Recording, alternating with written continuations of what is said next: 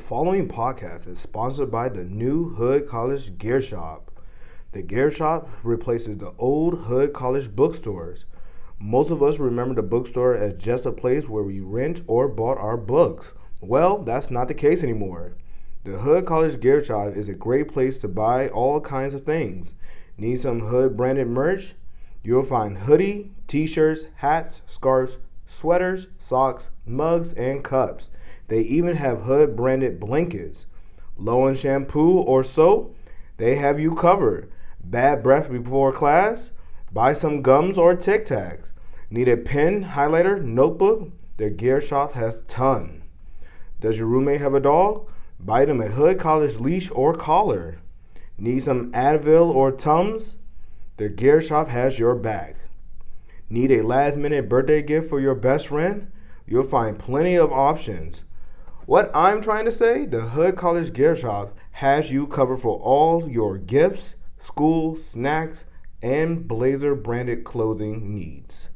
So, the next time you're in WIT, stop by and browse around.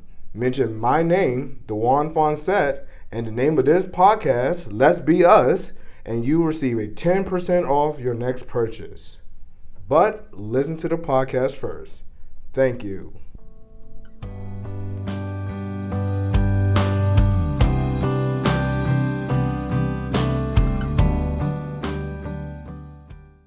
Hello, everybody. Welcome to Let's Be Us, the podcast that wants everyone to be included. I'm your host, Dewan Fonset of Hood College, senior, with my co host today, Kalia Dea, also a senior at Hood College. Before we dive on in our first episode, let me tell you a little bit about my podcast. This is a LGBTQ plus book and manga review show where me and some of my guests will talk about deep topic, share experiences, and give good commentary about different books and authors. Let's Be Us is a podcast for everyone. You do not have to be gay, bi, or trans to feel included or to understand. This is a safe place for everyone from listeners to learn more about the LGBT community to those on a self discovery missions who needs a safe place to feel like they belong. On today's episode of Let's Be Us, the book we will be reviewing is Our Colors. Now, the title for Our Colors, I love it. It makes me feel like I need to look in within myself and look at other things and give a strong perspective of how I feel. And I like to think about colors of representing of my mood and my emotions and just overall, or maybe my feel about the title. I would agree. I'd say from the perspective of an artist, um, the fact that our colors is a title choice I really like because it already has like a unifying aspect considering oh not just how you feel about yourself but reflecting on other people and how they can relate to you as well. And I think that's a strong point that's made throughout the story for the main character who is an artist. For those who is all about art and you have a strong visual sense, Sora, our main protagonist in this story, is a artist himself, and the cover of the book does a lot of justice, showing him falling from the sky with a white background. On both half of the cover showing blue and red, and the second protagonist of the, of the book is also appearing with blue and red covers surrounding their character and it just represents how Sora feels towards those two characters and they how they play an important role in the story. Our Colors is a coming of age and coming out graphic novel written and artist by Jinagora Takagami.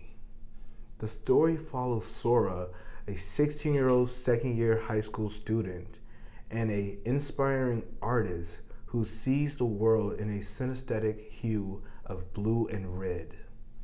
He faced the struggles of having teenage emotions, wanting to live a honest life as a gay man. But he also deals with coming to terms with his sexuality and being closeted at the same time.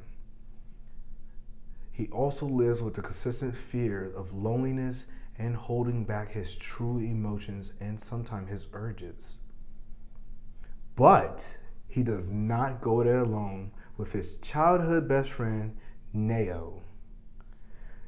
In her perspective, she also faces the struggles, the thoughts of everyone else that she should or is trying to be with Sora because of their relationship with each other. This puts a lot of pressure on her in the story, and she questions herself of how she should perceive herself with Sora and how to keep his secret. The second main protagonist in this story is Mr. Atamiya, a middle-aged gentleman who is a owner of the coffee shop who is completely unapologetic out as a gay man. Sora comes out to him and Mr. Atamiya counsels him platonically about how to deal with who he is and how to accept himself as a gay man. But being a confident gay man comes with a price. Mr. Atamiya has a lot of secrets and a lot of skeletons in the closet that will be shown throughout in this book. So, just hearing that alone, what are your thoughts? honestly, it makes me wonder how much, like, what extent Sora confides in both. Because on the one hand, he's got the strong connection of his best friend that he's known growing up, who, despite not going through the same situation, not having that same, you know, struggle with her sexuality, is someone that he would most likely trust with that and be able to confide in with the close yeah. age range. And then on another close level, there's this older man who's lived that life, who's had that experience, who's dealt with the questions, the self doubt, the pressure internally as a gay person. And that's another avenue that Sora can take. But it's another new person, someone he may not be sure about entrusting with all that information.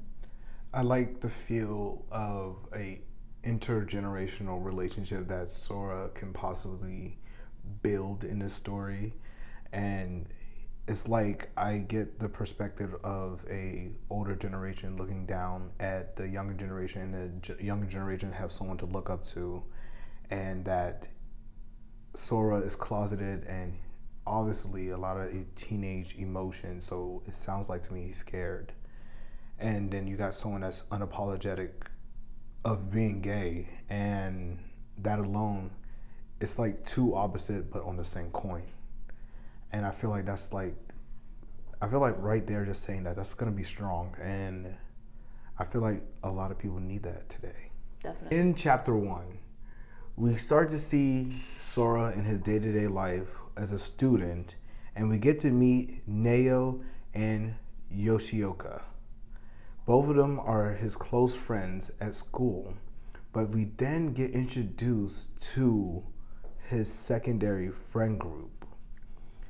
They first start the conversation all mentioning that one of them do not like the type of manga that their little sister is reading, and the manga includes graphic yaoi gay love, and they express how they do not love gay people at all. And the graphic novel then shows a mask coating Sora's face and how he feels excluded and discouraged to even contribute to this conversation. And you can just tell that he does not feel welcome, despite that all of them are his friends and that he had to excuse himself. So he runs away and he lays down on a grassy field and he just thinks about life for a second and then he closes his eyes but he hears a voice and it was a strange man but he did not get a good look at the man when he woke up. He saw someone walking away. Now that's chapter 1 tell me, how did you feel about the mask representing the story and how can you relate this in comparison of your own identity? Yeah, I would say first of all, with this being a graphic novel, the use of the visuals is like just as important as the dialogue itself. I love literally from Sora's perspective the fact that he feels the need to put a mask on while he's among confidants, people that, you know, he would think in the same age group, also boys, he could relate to in some way, especially having one that he particularly likes, being his crush. But the moment that they touch on a subject related to sexual orientation, talking about gay people, he immediately closes up. He feels that he cannot interact in a comfortable way. He doesn't feel secure with giving his opinions because he feels that that would force him to literally display his identity to them. And he's afraid of that feeling of rejection. I feel like for me personally, though I am bisexual, I don't feel that comes up too much for me when it comes to my friend groups or social interactions that I have, but more so politically. And I've noticed that more in the last few years. Um, me having strong political beliefs I don't always feel the most comfortable with sharing them with people, even if they're people I've known for a long time or people that I feel comfortable with in any other context. I also, at some points, feel that, you know, worry of rejection or feeling like I will be regarded in a different way just because I allow this part of my identity to be shown to people.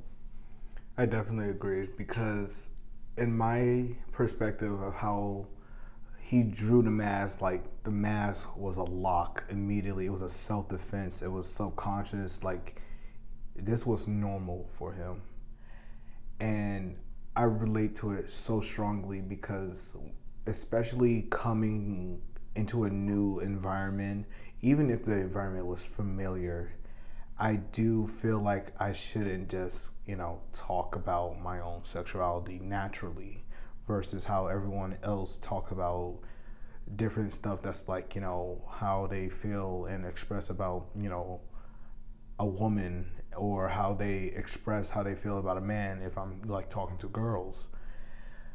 It's hard to talk about you know same sex type of conversations and when you're among other people that's not the same as you.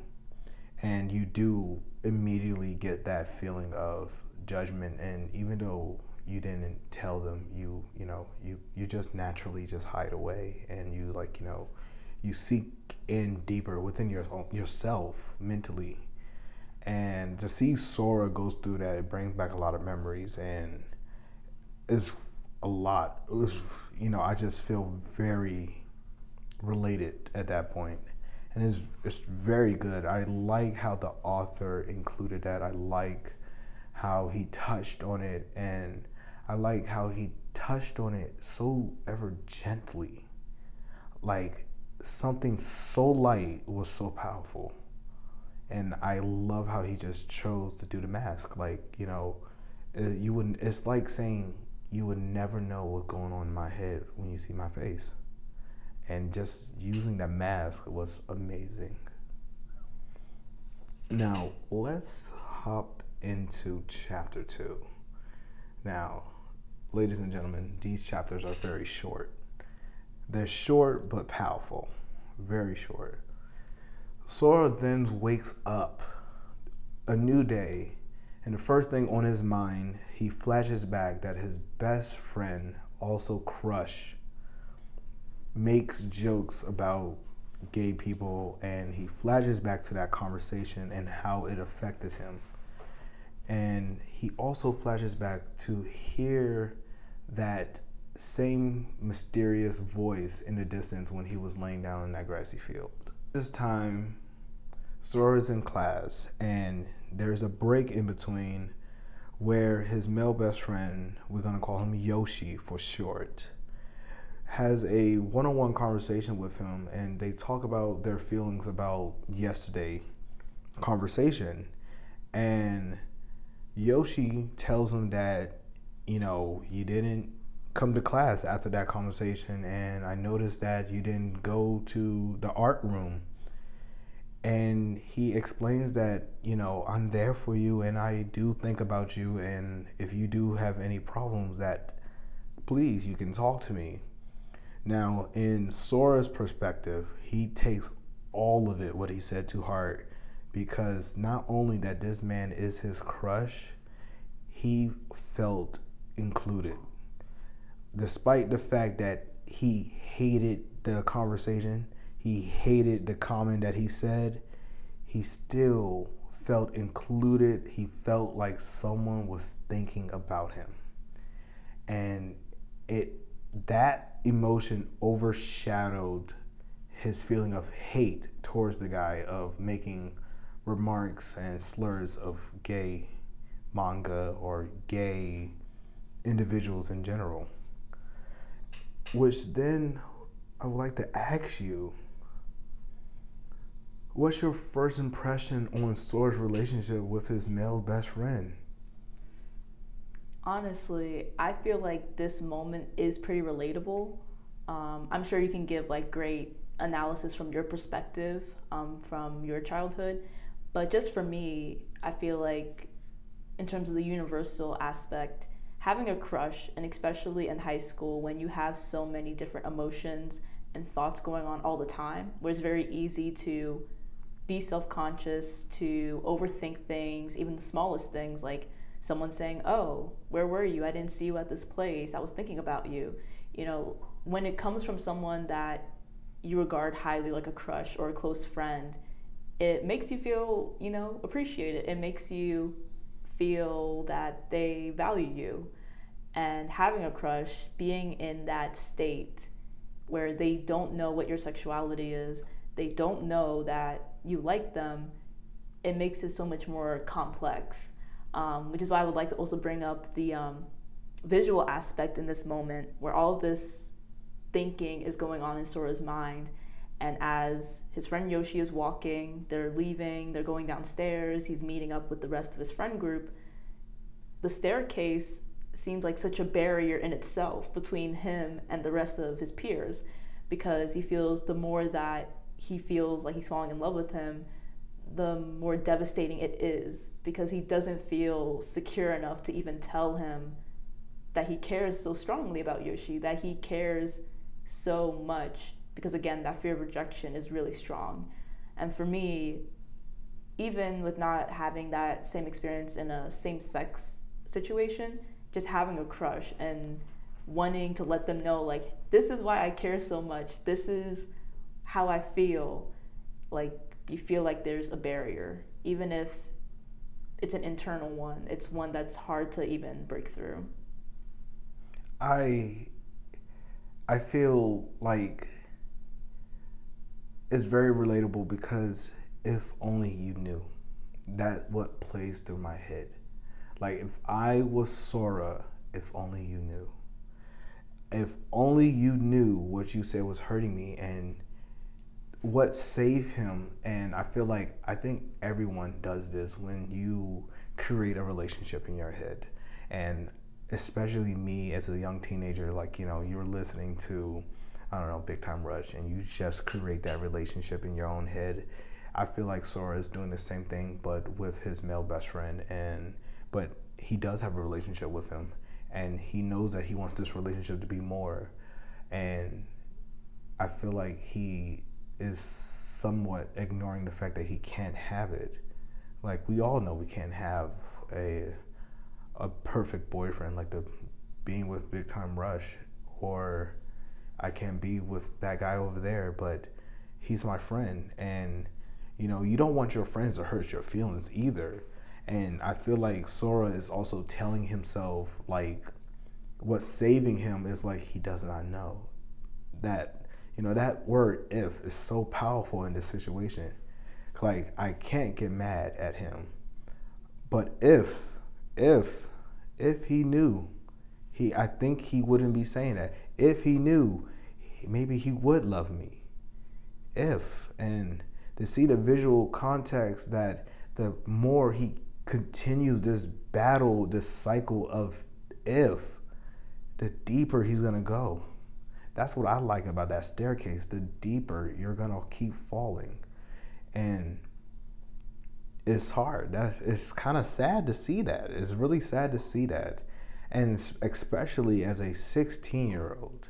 And I bet the emotion aspect of it is even tougher comparing myself, 23. It's, it must be harder. It must be harder. Moving forward to chapter 3, we're now in Neo's perspective and we get introduced to Mizuki. Now, Mizuki asks Neo, Neo a lot of questions about Sora, and because she is interested in him. Now, nobody knows at this point, neither does Neo, knows that Sora is gay. So, but she does know that Neo grew up with him and they hang out a lot after school. They go to the same clubs, and she does know that their parents know each other. So she asks Neo a lot of questions about his habits. What does he like? Does she love him? Is she interested about him? And Neo 100% is not interested in Sora at all. She sees him as a brother. And the girl downplays her opinion and says, Nah, you need to date him. If you're not going to date him, I'm going to date him. And Neo, again, a smart girl, thinks that's a little bit of sure. But she plays it off, you know, if you want to be with him, you can. So, the story in chapter 3 then jumps back into Sora's perspective, and we're locked into another conversation of his friends and again, they're having another inappropriate conversation about females, and they're asking Sora what is his favorite female celebrity.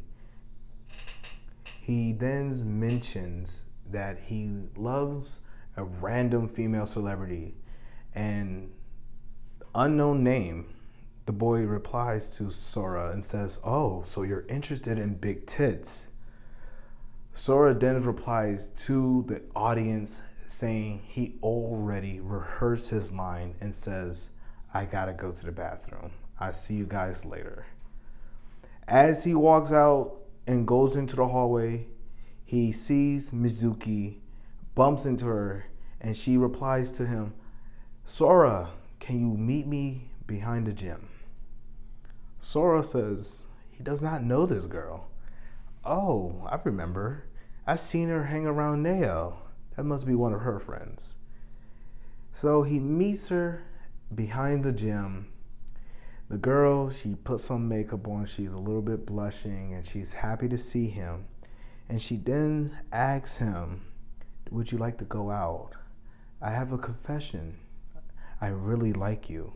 But if you're not interested, can we just go steady? Sora then's choking. He talks to the audience again. If only you knew. I'm not interested, he replied. Oh, she begs. Can we please? Can we just start talking a little bit and see where it goes? He takes another swallow of his own saliva. He's scratching his throat. He starts to blush. He looks like he's about to be teary eyed and he runs away immediately, having a panic attack in the boy's bathroom. And that's how chapter 3 ends. Now, I'm going to ask this this is really have you ever thought about your sexuality affecting your environment overall? Now, this question, I think, definitely hits for you. So I would like you to take the lead on it. Well, I do feel like my own sexuality can impact the environment a little bit. Strongly in a high school setting where I was 16, yes. Where I am surrounded by young teenagers who are eager and curious themselves. And just hearing about someone that is being gay or doing something that is gay, we got to know about it. We got to talk about it. That was the news for that general public. But how does me being gay affects everyone now? I would have to say you get a little bit of a stare, you know, not a strong one, you know, it doesn't affect my friends as much, but I do get questions.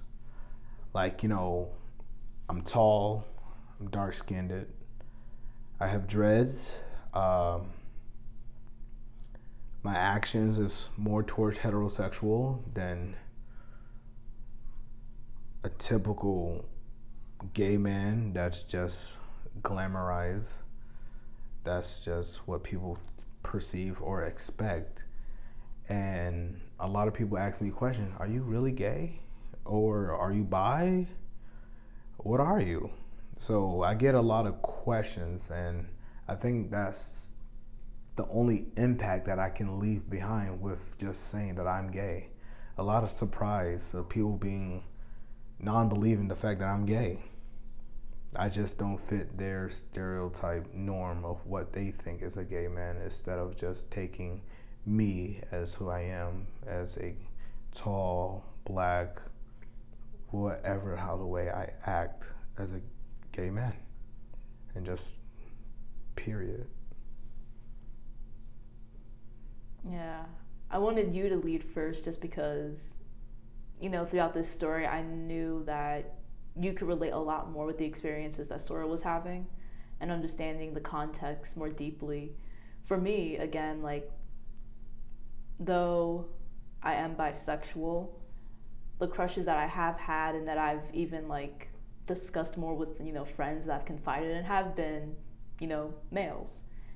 And so I've never been so much in a context where I felt a pressure for someone to know my sexuality um, just because that's again not something I prioritize people to know. Um, I don't feel like that's necessarily relevant to who I am and my identity. It's just one of many aspects. So, again, I feel like my experience only goes to the extent of, well, I have such a strong feeling for this person, I'm attracted to them for whatever reason. But again, I'm internalizing my fear and my assumptions of what someone would respond with if I told them that I liked them. You know, they would probably dismiss me, they probably wouldn't care, they'd probably be thrown off or offended. Um, but it's never been so strongly unwearing about my own security as a person, um, which honestly makes me sympathize so much more with Sora. The fact that he does have these strong feelings that he will have negative ramifications for even letting someone know I'm interested in you because I am gay, or no, I'm not interested in you because I'm gay. That's another layer that I haven't had to deal with in terms of having, you know, a crush. Honestly, I feel like in a perspective, it's more drama driven. You know, for that question, you know, does my sexuality affect the environment? It, honestly, it shouldn't. That's what I want to get across. It shouldn't affect anyone at all. And for it to be affecting people today, it would be weird. You know, me being gay shouldn't affect this person, that person. It shouldn't. But it does and you know it just makes me feel a little bit sad that Sora is being forced into silent because of today's society. And it's it's, it's very tragic. But to move forward and to wrap this up everybody. Now a really good question that i have. Do you think in this last chapter do you think the author is challenging Sora sexuality. With the last conversation he had with his friends was about girls, and then this unknown girl that he hardly knows asking him out. Do you think that's putting challenges against him. Like, you know, like it is giving him pressure, of course, but do you think the author is doing this with a meaning behind it?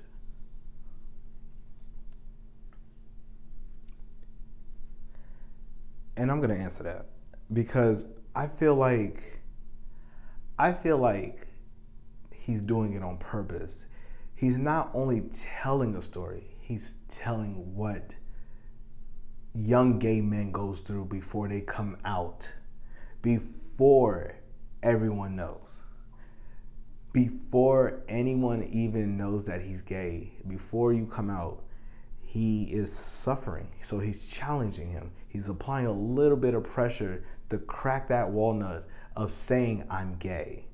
He is very tempted to say, I'm gay. Even in chapter two, he's tempted to say, I'm gay. You're making fun of gay people. I'm gay. I'm your close friend. You're going to make fun of me too? I'm gay. You're asking me out. I'm sorry. I'm gay. I feel like he is per- purposely challenging the readers and Sora. And you can't tell me you don't see that a lot in reading books and like where the author is challenging the characters mostly you'd be challenging the readers. I love it. I really loved how the way chapter three ended, even though it was not in Sora's favor. It was just the thought that it felt like it was placed to be there to be seen by someone who is really taking this book to heart.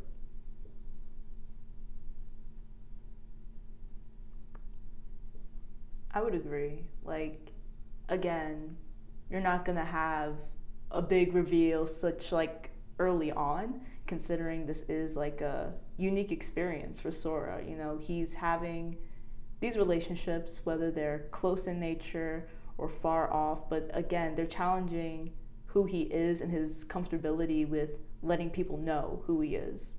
It's the fact that he has such a strong expectation of being a heterosexual boy like that's the default. Oh, you must like girls because that's how all boys are. All boys like girls and focus on women, when obviously that's not the case for any particular person of any gender.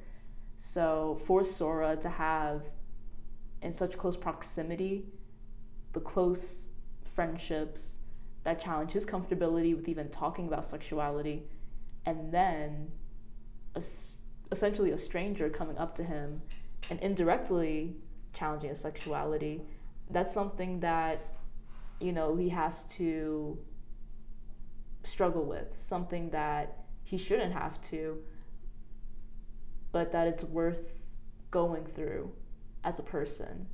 You know, he deserves to have that comfortability. First of all, whether to say or to not say that he's gay, but also, regardless of his choice, to not feel guilty about it because that's who he is. That's not something he can change and it's not something that should dictate if people still value him as a person or as a friend. Okay, wow. That was just the tip of the iceberg of the book Our Colors. That was only chapter one to three. That's a lot to unpack, everybody. And I know that was very deep, but let me just say this this is coming from a lot of love, gay love, bi love, trans love. We love everyone here. And if you want to want to know more, tune in for more chapters. This is Let's Be Us, the book Our Colors. See you next time, everybody. Stay safe.